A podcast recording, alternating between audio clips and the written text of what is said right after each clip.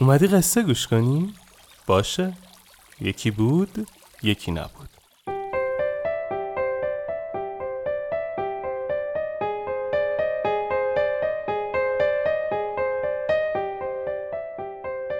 وقتتون بخیر. اینجا شیوانا است. من آرش کاویانی هستم و ما تو تیم پادکست راوی شیوانا رو میسازیم. اگه دوست دارید قصه زندگی واقعی آدمایی که یه چالش قصه زندگیشون رو شنیدنی تر کرده رو بشنوید، پیشنهاد میدم پادکست دیگه ما به اسم راوی رو گوش کنید. مطمئنم خوشتون میاد. شیوانا رو من به کمک شنونده های راوی میسازم و تدوین این اپیزود با حمید صفی‌زاده عزیز بوده. اسپانسر این اپیزود چهارراه کامپیوتر. بریم که قصه رو شروع کنیم.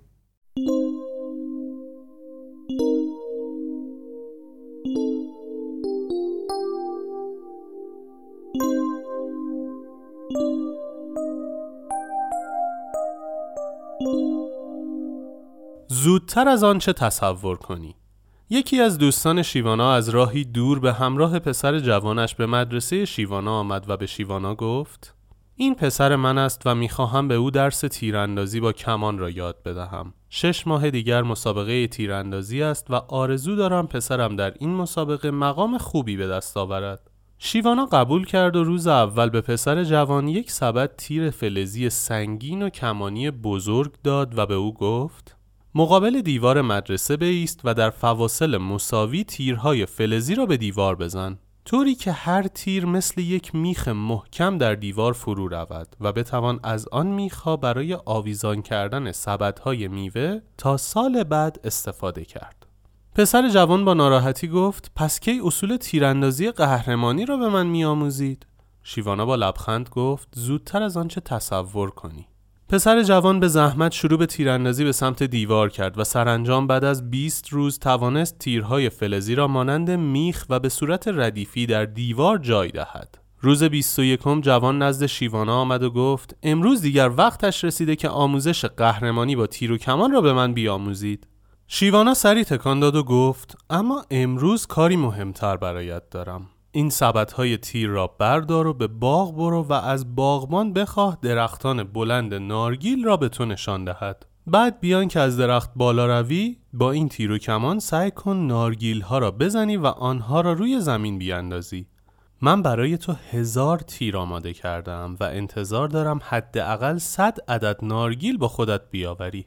پسر جوان دوباره سبدهای تیر را برداشت و به باغ نارگیل رفت. یک ماه بعد خسته و کوفته، در حالی که موفق شده بود دویست نارگیل را با تیر روی زمین بیاندازد، با نارگیل ها نزد شیوانا آمد. او با ناامیدی گفت: اگر دیرتر آموزش را شروع کنید فکر نکنم به مسابقه قهرمانی برسم. شیوانا با لبخند گفت: زودتر از آنچه تصور کنی درس ها را شروع خواهیم کرد. اما امروز باید برای اهالی مدرسه ماهی بگیریم. ماهی‌های بخش عمیق و خروشان رودخانه بزرگ و خوشمزند و برای شکار آنها تیر و کمان و طناب لازم است. باید به انتهای تیر طنابی ببندی و تیر را داخل آب به سمت ماهی شلیک کنی. تیر که به بدن ماهی خورد آن را با طناب بیرون می‌کشی. عجله کن، تا شب نشده باید برای یک هفته اهل مدرسه ماهی شکار کنیم. آن روز پسر جوان تا غروب ماهی صید کرد. روز بعد پسر خسته و افسرده نزد شیوانا آمد و گفت: اگر نمیخواهید به من تیراندازی قهرمانی بیاموزید، بگویید تا به زادگاه خودم برگردم و مدرسه را رها کنم. شیوانا با تبسم گفت: تو در طول این مدت در حال یاد گرفتن و تمرین تیراندازی حرفه‌ای و قهرمانی بودی و خودت خبر نداشتی. یک نفر زمانی در یک رشته به استادی و مهارت میرسد که آن رشته را با زندگی عادی و روزمره خود در هم آمیزد و تو در این مدت همین کار را انجام دادی. الان با تیر و کمان میتوانی با دقت بی‌نظیری هر کاری را انجام دهی.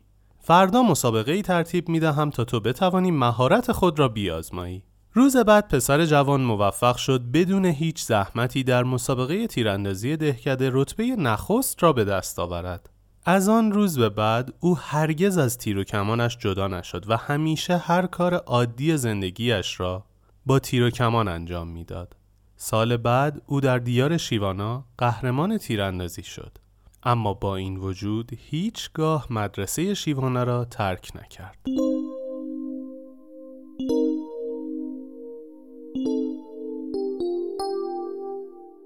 انتهای پادکست راوی که امیدوارم تا الان دیگه شنیده باشیدش، من با خودم چند تا قرار میذارم و اونجا اعلام میکنم. اما اینجا از شما میخوام برامون کامنت کنید که چه درسی از این قصه گرفتید و در نهایت چه قراری با خودتون گذاشتید. مثل همیشه آخر قصه اینجاست، اما قصه آخرم این نیست.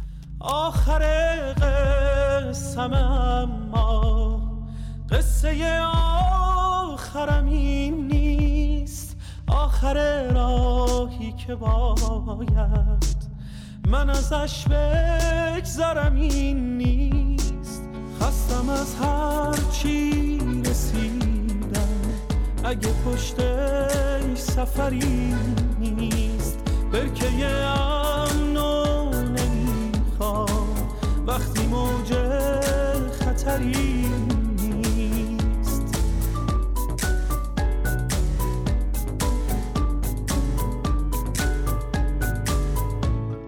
آرزوهامو برای خاطراتم دوره کردم، کجای خاطره باید پی آرزوم بگردم.